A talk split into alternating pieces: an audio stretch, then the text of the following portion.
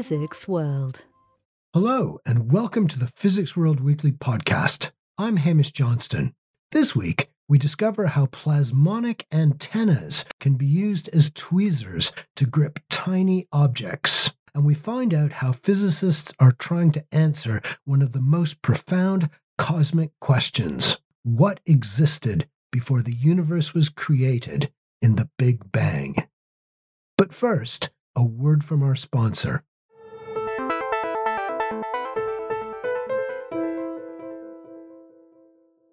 This podcast is sponsored by the Electrochemical Society, or ECS, which is official publishing partner of the Institute of Physics and Physics World. Would you like to learn about the latest breakthroughs in electrochemistry? The 240th ECS meeting brings together the most active researchers in academia, government, and industry, professionals and students, to engage, discuss, and innovate in the areas of electrochemistry and solid state science and technology. Michael Hecht from the MIT Haystack Observatory delivers the ECS lecture Electrolysis on Mars, MOXIE, and the Perseverance mission, along with award presentations on fuel cells for affordable zero emissions vehicles, pitting corrosion, and future directions for batteries as guidance for future innovation. The all virtual event runs from October 10th to October 14th. Attendee registration is free. For more information or to register, please visit www.electrochem.org forward slash 240 to learn more.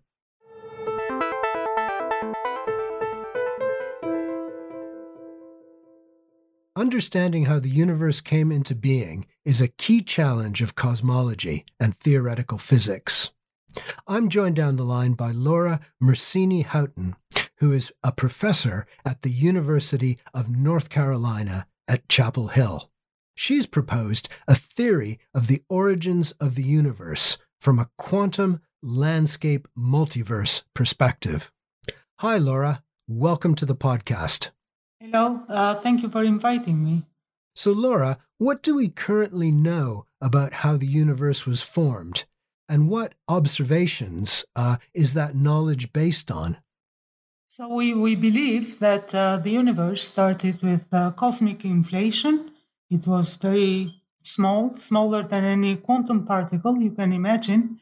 And uh, uh, it was full of high energies. And that's the theory of inflation that energy made that uh, tiny object explode and uh, grow uniformly in all directions and later on grow to the size and, and the structure that we see in our universe today.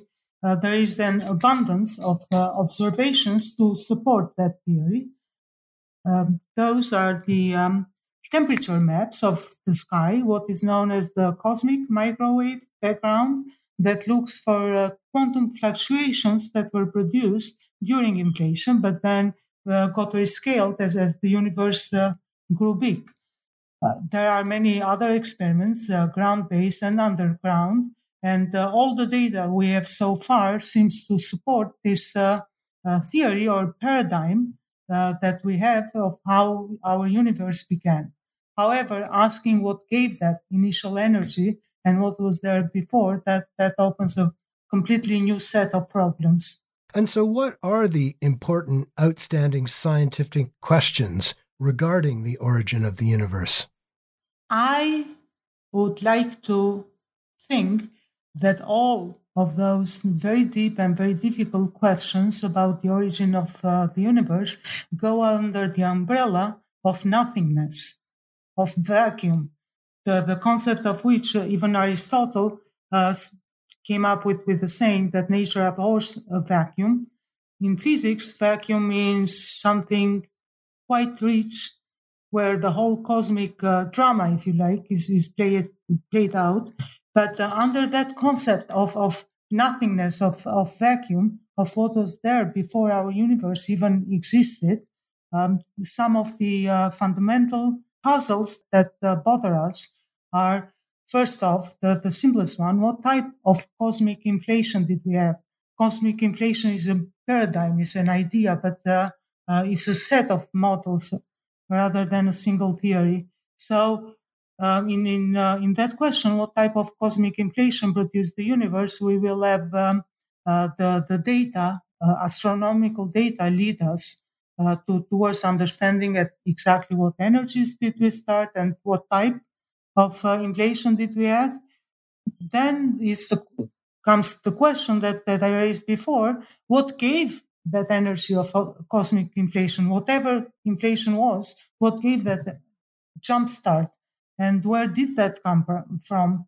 The moment we start pondering upon questions as what gave that, what was there before, we are immediately implying a concept of time. And, and the nature of time is, is one of the most difficult and fundamental questions that uh, has bothered our race for at least 5,000 years. And it has moved from philosophy to science recently. But uh, if you think of the Hindu concept of uh, time, is is cyclic. The, the universe would go in cycles, uh, back to being born and crushing out, flickering out of existence, then restarting again and so on. In ancient Greece, we, we have the, the concept of time as being either emergent with the universe. The moment the universe uh, prompts into uh, prompts into existence, then uh, time also prompts into existence, or fundamental as, as being uh, uh, there always, being a, a fundamental ingredient of uh, the very fabric of of the universe. Those debates and issues that, that have been going on for thousands of years are still not settled in physics. If you ask physicists today, we are strongly divided into three camps. One says that time emerged with the Big Bang. Is, that famous uh, quote of uh, Hawking, what is south of the South Pole?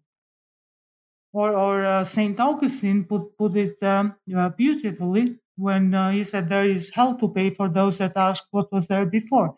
Um, there is another camp in which I belong, which is time. Time is fundamental. Uh, otherwise, we are banned from asking what was there before. The before does not make sense if time emerged with the Big Bang.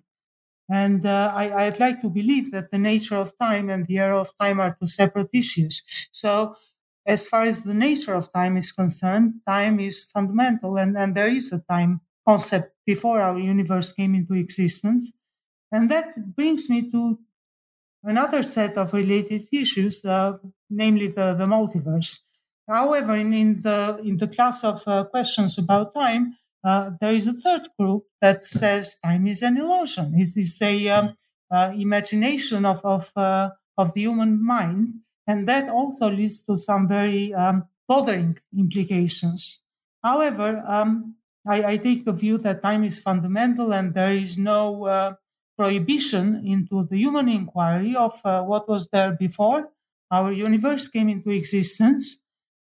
And, and that's related um, to, to another uh, deep question, which uh, Sir Roger Penrose um, raised in, in the 70s, and that is what is the chance that even if we believe in cosmic inflation, which we all do because of, of the uh, support from data, but even if our universe started with inflation, what is the chance for, for starting such a universe? According to Roger, uh, that chance is one um, chance in uh, 10 to the power 10 to the power 123. So that, that's pretty much zero.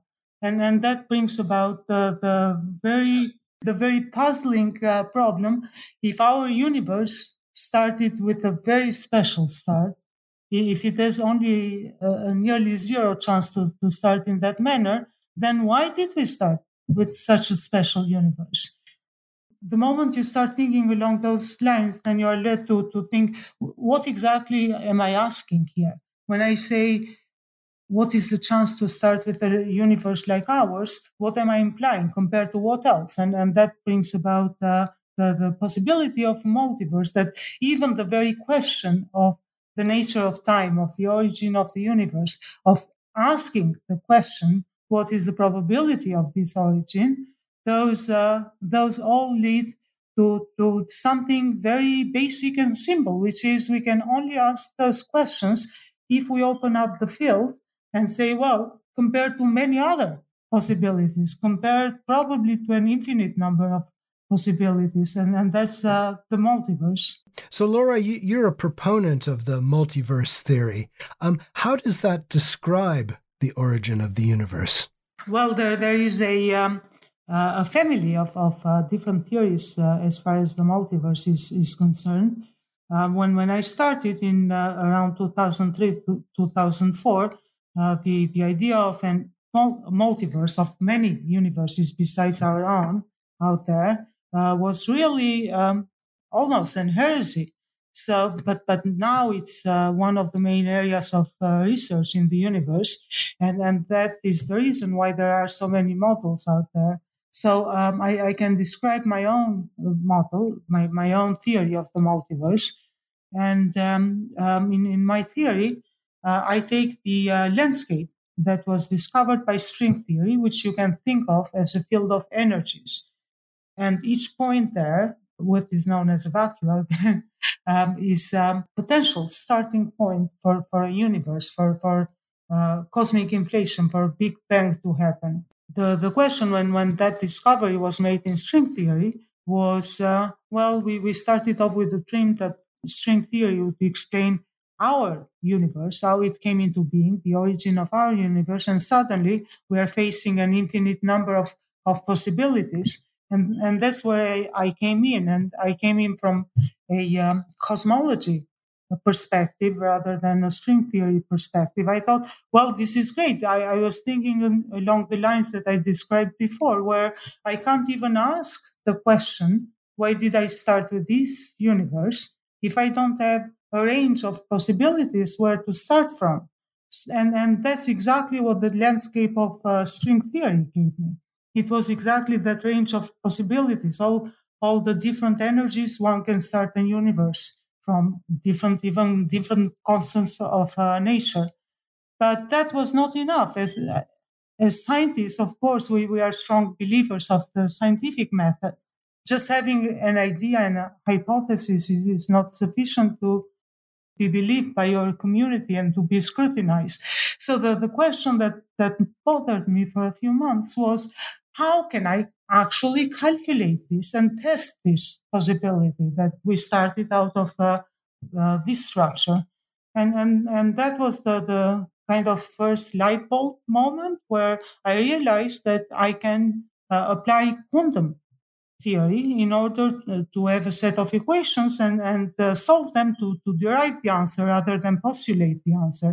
And that's exactly what I did. I put the uh, wave function of the universe on the landscape of string theory. I knew the structure of the landscape because the string theorists that derived it.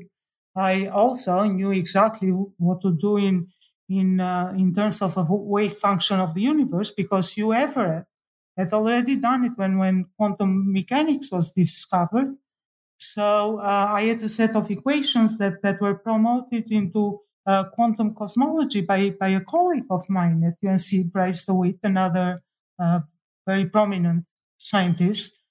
So I, I, could solve those equations and find out exactly uh, what what came out of that structure, what type of uh, universe, or in this case, universes, is a whole family of solutions that mathematically uh, come out of that structure, and also to calculate the probability. I mean, the moment you do quantum uh, mechanics, even if it's uh, in in cosmology, uh, you know that you are talking in a world of uh, probabilities. So I could calculate the moment I had the solution, I could calculate the chances for our universe and, and any other possibility, any other possible universe to, to come into existence. And, and I discovered theoretically by, by performing this mathematical exercise that, uh, in fact, the chance of our universe is not one to compare to 10 to the 10 to the uh, 123, as as um, as Roger had found out, and as it was uh, advertised since the 70s. But in fact, the chance of uh, starting a universe at very high energies was was uh, uh the, the highest probability that starting a universe could have. And, and the reason for that was based on the dynamics of, of the system. So we have the energy that, that this wave function of the universe takes from the landscape of uh, string theory. But we also have fluctuations, which are always present quantum mechanically. Those are like having matter, like having particles inside each branch. And we all know what matter does is it, it likes to crunch things into a black hole. It's, it's what in physics is known as a positive heat capacity system. Gravity, on the other hand, which is represented by the energy, likes to, to blow things up, to, to take that initial universe or initial branch and, and try to make it grow. So it is a negative heat capacity system. Since we have both ingredients in every branch of this wave function that is sitting somewhere on, on the landscape, then we we have a tug of war where one ingredient is trying to crunch and stop the growth of that tiny quantum branch. And, and the other one is trying to blow it up and, and make it grow into a classical universe like the one we have around today. So it was that dynamics that told me if you start at very high energies, then energy wins over these fluctuations, over the crunch of uh, matter. And that's why it has a uh, higher chance to, uh, to produce a, a, universe. But as I mentioned, I, I, found a whole family of such solutions. And, and that's what uh, the, the multiverse theory that I proposed uh, on the quantum landscape. So, Laura, what, what type of uh, observational evidence do we have uh, that supports the multiverse theory? Proof is a very strong word because we are talking about structures beyond the horizon of our universe. At a time when we are limited by the speed of light, we, we can't travel beyond the horizon of uh, our universe. Neither can we travel back and go to what happened before the Big Bang. So the the way uh, of uh, addressing this uh, this um, testability issue, which is the most important issue, of course, in any scientific theory, was uh, to to think hard against another prejudice uh, in the community at the time, which was even if there is a multiverse out there, we'll never know. That that was the, the main reason why the multiverse idea was not popular at that time when when I was working on the problem. So I thought, well, of course, you, we can't physically travel and, and take a picture of what's out there, but there has to be a way because here we are, we have a coherent story of the whole evolution from before when, when our universe was just a branch of the wave function and was sitting in some energy field of the landscape.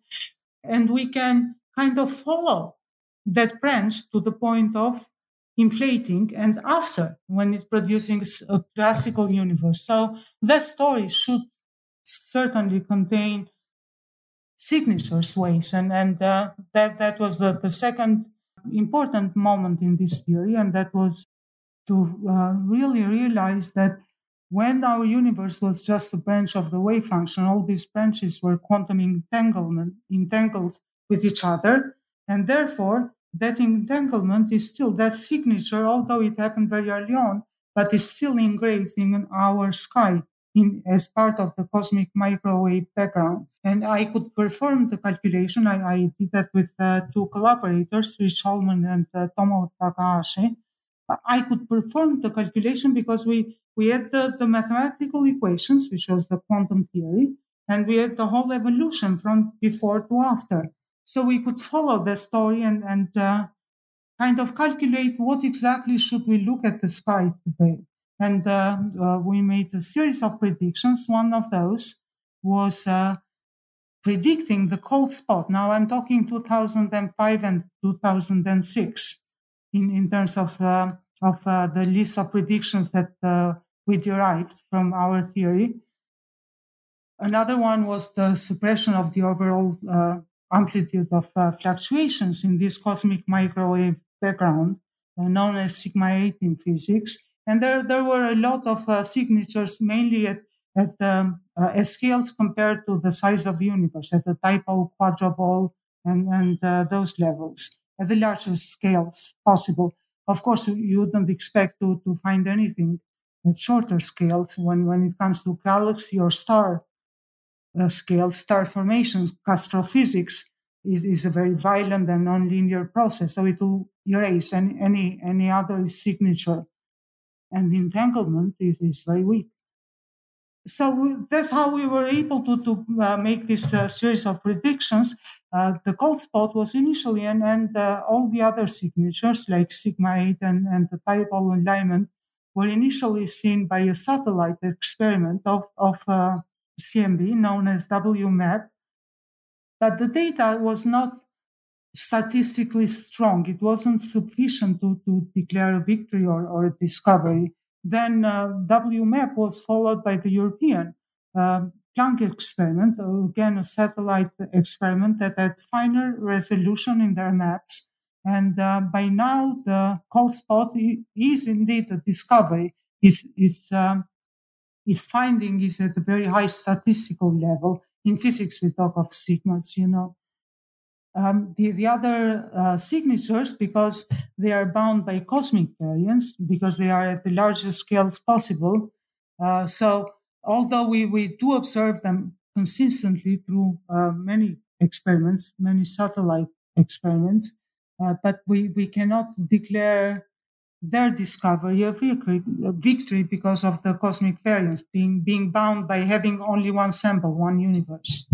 Well, that's great, Laura. Thanks. It was really, really interesting um, hearing what you're working on. If you happen to be in London the weekend of the 18th of September, Laura will be taking part in a debate on the origins of the universe.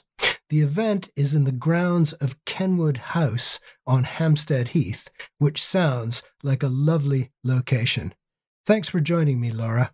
Thank you. Thanks, Hamish.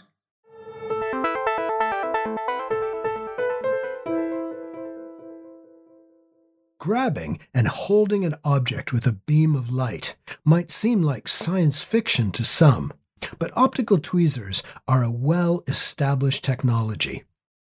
Coming up, Physics World's Margaret Harris meets a nanophotonics expert who is pushing the limits of tweezer technology.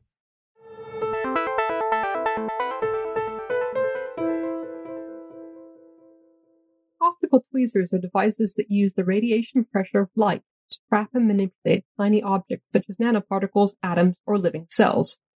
They've been around since the mid 1980s, and their inventor Arthur Ashkin won the Nobel Prize for them in 2018. But like most technologies, optical tweezers have come a long way since their invention. Here to tell us more about the latest developments in optical tweezers is Justus Ndukaife, who's an electrical engineer and nanophotonics expert at Vanderbilt University in the US. Yeah, hello, Margaret. Yeah, thank you so much for having me today. So maybe you could start by telling us a little bit more about how you got interested in optical tweezers. Okay, yeah. So I would say I've been very, you know, passionate about the field of electromagnetism uh, many years ago as an undergraduate student, and then I learned that uh, light is actually a special kind of electromagnetic wave. You know, uh, basically electric and magnetic field uh, that are time changing and essentially coupled to each other. And uh, due to my interest in the field of electromagnetism and also because of my interest in the area of nanotechnology, I was interested in, in doing something that has to do with light or electromagnetic waves in general. And that was how I started to work in the field of nanophotonics. Uh, so then, as a nanophotonics researcher, did my PhD and uh, specifically working in the area of uh, plasmonics, which is one, one of the approaches we explore in nanophotonics to enable us to confine and manipulate light to the nanoscale.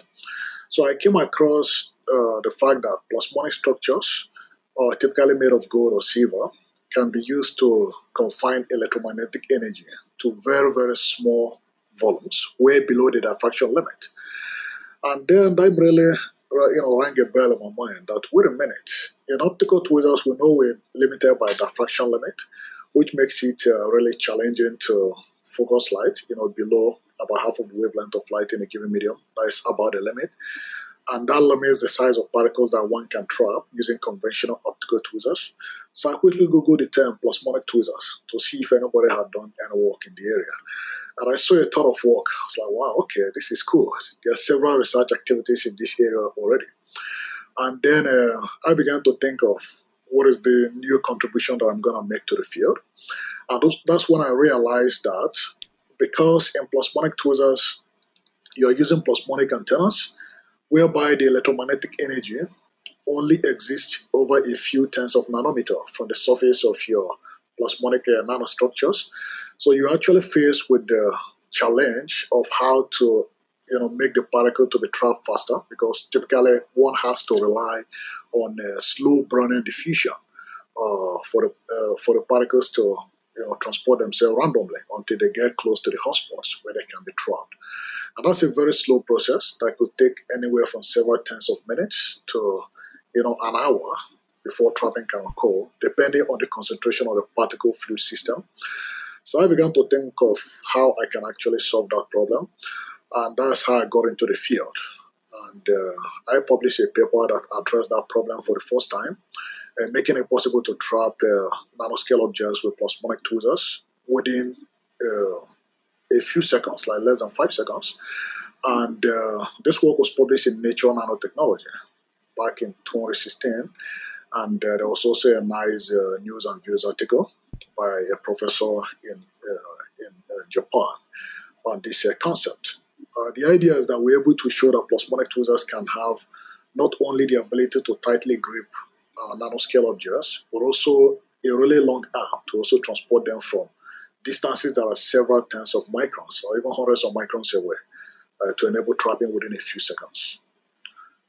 Okay, so I think a lot of your research, you know, starting in 2016 but continuing on until the past year or so, has has really focused on combining these standard optical tweezers you know, just a focused laser beam with this other type of technology, the, the plasmonics, to create a hybrid device. You talked a little bit about like beating the diffraction limit. What are some of the sort of more practical applications that you can access when you when you're able to manipulate uh, nanoparticles better? Okay, yeah, that's a great question. Uh, there are many, many interesting uh, applications. Uh, first of all, the reason why the you know Nobel Prize in Physics uh, in 2018 was awarded, uh, one half of that to Ashkin, was actually for applying optical tweezers uh, for their use in biological systems for very sensitive force measurements with very high resolution. And beyond that, there are so many applications that uh, new kind of nano tweezers, what we refer to as nano tweezers, can enable beyond the capabilities of the conventional optical tweezers. so there are two or like areas that one can, two broad areas that one could uh, consider exploring. So first of all is in the area of uh, life science and biomedical applications. So right now, uh, it's been discovered that there are some nano-sized particles that our cells release. As we are talking now, our cells are releasing these nano-sized particles. And previously, people think that these uh, nano-sized particles are a means for cells to expel waste. Uh, but recently, in the last uh, couple of years, it has been found that these uh, nano-sized particles called extra- extracellular vesicles contain uh, functional molecules like proteins, or DNAs, microRNAs, and messenger RNAs that cells can actually use to encode information and communicate with neighboring or distant cells. So they are very important for like therapeutics and also for as a means to non-invasively monitor the dynamic progression of diseases like a cancer, you know, cancer tumors. Uh, so in what is called a liquid biopsy. Uh, the challenge though is that they are very, very small and they're also highly heterogeneous. They are heterogeneous both in their size distribution, uh, measuring anywhere from about 30 nanometers all the way to about 1 micron. And also heterogeneous in their biogenesis. Uh, like some of them, the, the ones that are called uh, small EVs or exosomes, uh, comes from uh, multivesicular bodies inside the cells that then move and then bind to the cell membrane and then released. Whereas uh, the other uh, aspect of them called uh, the microvesicles are actually from the outward body of the cell membrane. So those are different uh, biogenesis mechanisms, and they all have different functions. So this presents a unique challenge for biologists because something that small is really difficult to you know, isolate just individual ones and be able to study them. And uh, optical tweezers, uh, nano tweezers certainly have a, a, key role to play in this uh, field uh, to enable biologists to have a better understanding of these extracellular vesicles. This is essentially one of the hottest topics in uh, biology today and life science. And um, very crucially, uh, in order to use them for something like uh, liquid biopsy, which is an area that my group is actively investigating, it's important to be able to detect multiple uh, markers, like protein markers, on the surface of individual vesicles.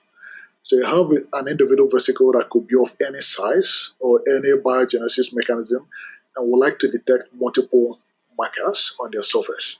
So that is a key area, a key uh, opportunity for optical nanotweezers uh, that optical nanotweezers can actually deliver. Because conventional approaches like using uh, uh tools like uh, high-speed uh, differential ultracentrifugation, those ones work, you know, for bulk, you know, materials where you have many, many of these samples, but not really to be able to analyze individual ones. So this is a key opportunity that optical nanotools would enable us to address and enable new scientific uh, developments in the near future. And we're actually act, uh, actively working in this area. Uh, another interesting possibility, uh, which is one could think is a totally different area, uh, has to do with the field of quantum photonics. So now we begin to see the quantum revolution going on. Uh, quantum photonics has a lot of things that it promises, like ultra secure communication, and also new kinds of uh, high resolution and uh, highly sensitive sensors. Uh, but the, the key to this is the creation of uh, single photons and also entangled photons, something that is uh, classified uh, as a non-classical light source. but the key challenge to realizing them in systems that are compatible, you know, chip compatible, and also um, you know, not too complex, is that these uh, nanoscale quantum emitters, uh, they don't actually emit very fast. And the, the emission rate is really low for most practical applications. So we need to couple them to nanophotonic structures that have a high photonic density of states, where the emission performance can be enhanced. And um, also of interest is to be able to do this in an on-chip platform, so we can manipulate the single photons and route them on chip to process information on chip. Uh, being able to manipulate such tiny nanoscale emitters, some of them are actually below 30 nanometer in size, presents yet another unique uh, opportunity for uh, optical nanotweezers, and that is also yet another area that we are also exploring actively. So that's great. You have this sort of division between the sort of biomedical application and then the more quantum photonics application.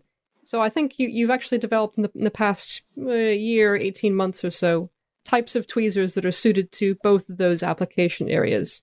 So I think that the first one is this optothermal electrohydrodynamic tweezers, or OTETs. Tell us a bit more about what those are and, and how they work. Yeah, so uh, OTET is a very cool device that we you know, published here last year in Nature Nanotechnology. And uh, the idea is that if you think about how you can manipulate particles that are on the sub 10 nanometer size regime, both sub 100 and also sub 10 nanometer size regime, that's actually incredibly difficult. Not, to, not only able to trap them, but also to manipulate them. Uh, typically, one can use, uh, for uh, regular optical tweezers cannot handle such small objects, for sure. Uh, but one can use uh, like nanophotonic uh, based tweezers, plasmonic based tweezers, uh, but the challenge then is the particles can only be trapped right at the hotspot, and there's no way to dynamically manipulate them. And uh, yet another important issue also is the particle is also trapped at the region where the temperature is high. And that presents challenge, especially for delicate biological molecules like proteins or DNA. DNA could experience a melting, proteins can, could misfold. Uh, so, in order to ensure that biological molecules are intact, we need a way to ensure that they are trapped away from both high intensity region and also high heat uh, region. Uh, so that is really what uh, OTET, or optothermal electrohydrodynamic tools uh, deliver. And uh, basically, the, the way that that works is we have a metal film that we drill a tiny nanoholes on the surface. So when you illuminate uh, this structured metal film, you generate some local heating effect uh, due to the excitation of this plasma wave, and uh, some of the energy is converted to heat.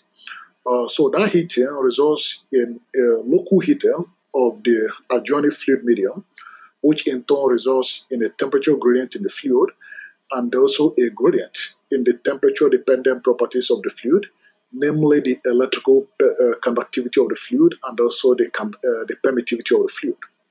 So, under the condition of uh, local inhomogeneity in the fluid's uh, properties, if we apply an AC bias, we can induce an electrohydrodynamic flow in the fluid, something called the electrothermal effect.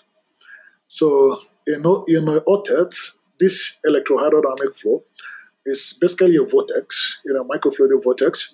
And when you resolve it into both uh, radial and axial component, we discover that the axial one is actually radially inward. Uh, yet another important flow that is also induced is something called AC electroosmotic flow. And this happens uh, because of the fact that when we have this structured metal frame, I will have another electrode, we apply an AC bias across them, in the region far away from the metal film, we're supposed to have that the electric field is normal to the surface. That's what uh, Gauss' law from electrostatics uh, tells us. Uh, however, close to this uh, nanostructured, uh, you know, gold uh, nanohole array region, this uh, nanohole array can distort the electric field. So we have both a normal component and also a tangential component. So that tangential component of the AC electric field can then act on the diffuse charges in the electrical double layer, which are free to move. And as those charges move, that induces a flow known as uh, AC electroosmotic flow. So interestingly, in OTET, this AC electroosmotic flow is actually radially outward. So have a radially inward uh, electrothermoplasmonic flow that is coming in, and then it, gets balanced by this radial outward AC electroosmotic flow and the greatest stagnation zone where the fluid velocity goes to zero, far away from where we are illuminating, and also far away from the edge of this uh, nanohole array. And that defines where the particle can be trapped. So when the particle comes uh, into that uh, stagnation zone region, it gets trapped uh, by this force, you know, due to this balance between these uh, flows.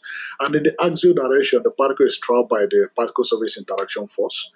And once we have this trapping, we can also dynamically manipulate the particle by simply translating the laser beam. Uh, but very crucially, the particles are always trapped several tens of microns away from where your laser intensity is, where your, where your laser focus is.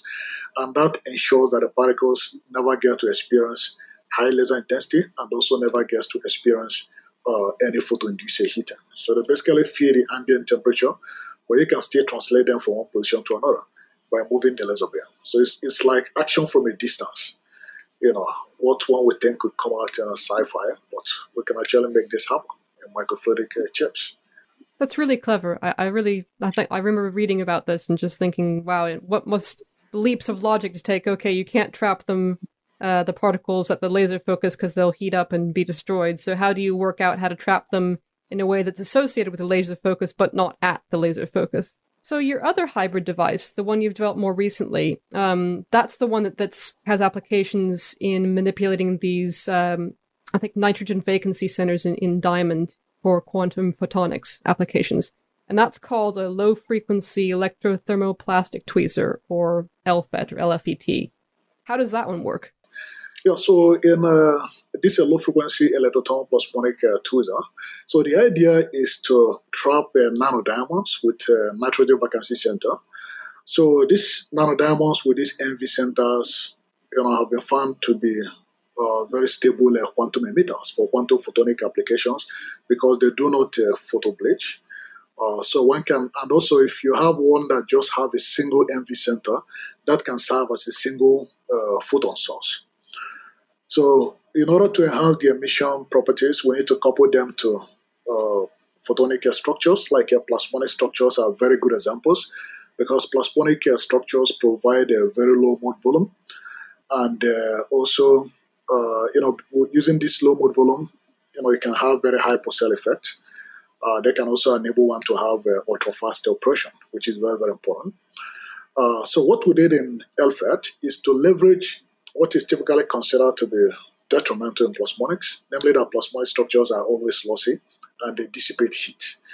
So we found a way to take advantage of that heating effect, and then with this uh, interdisciplinary approach that leverages an uh, AC electric field to induce a particle surface interaction force, which is very strong at low frequencies, hence the name low frequency, uh, to enable the trapping of uh, single nanodiamonds so basically for this, uh, in this demonstration, we have an array of gold nanopillar on a substrate. and then we have another electrode. We apply, uh, we illuminate a region of these uh, gold nanopillars with light, and then we apply NAC bias.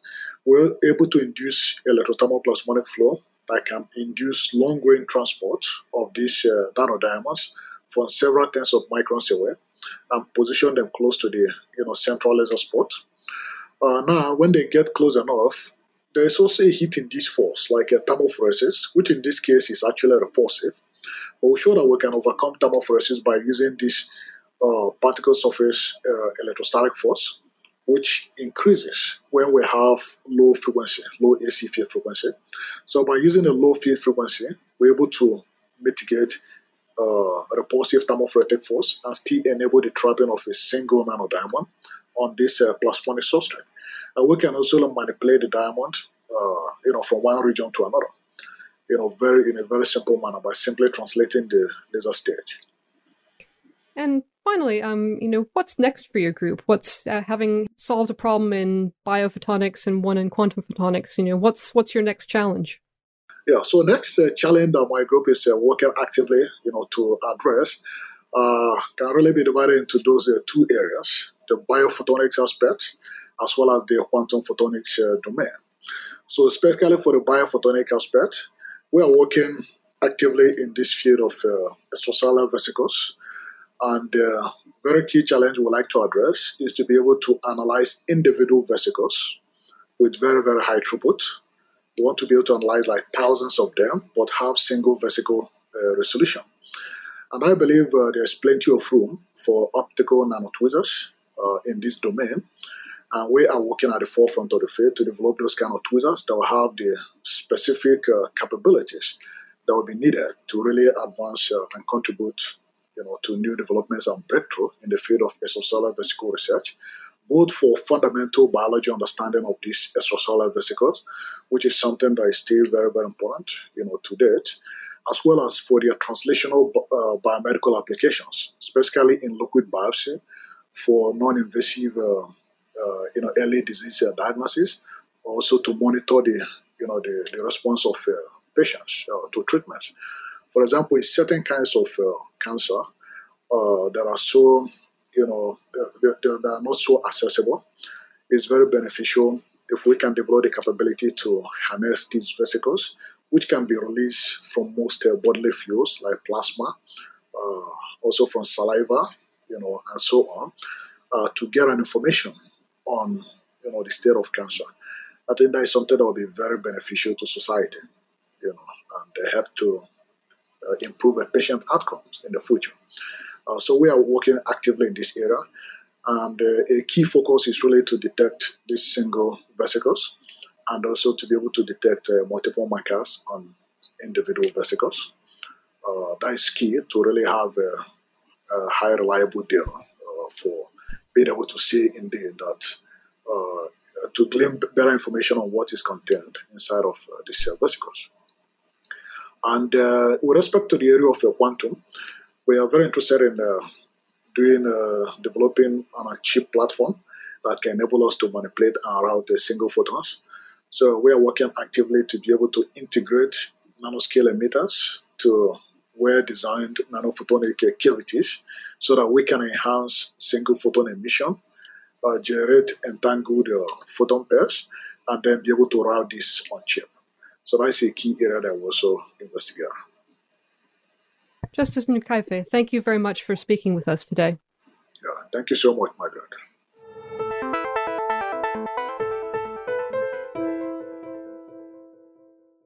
I'm afraid that's all the time we have for this week's podcast which is sponsored by the Electrochemical Society. Thanks to Laura Mersini Houghton, Justus Ndukaife, and Margaret Harris for joining me today. And as always, a special thanks to our producer, Callum Jelf. Please do join us again next week. But in the meantime, check out the latest episode of the Physics World Stories podcast, which is called We're All Going on a Geeky Holiday host Andrew Glester meets three people who are drawn to geeky holiday destinations.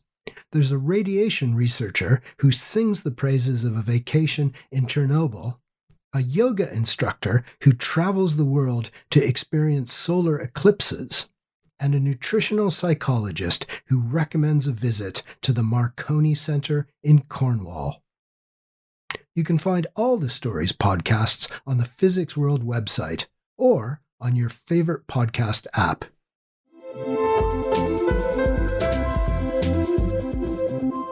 Physics World.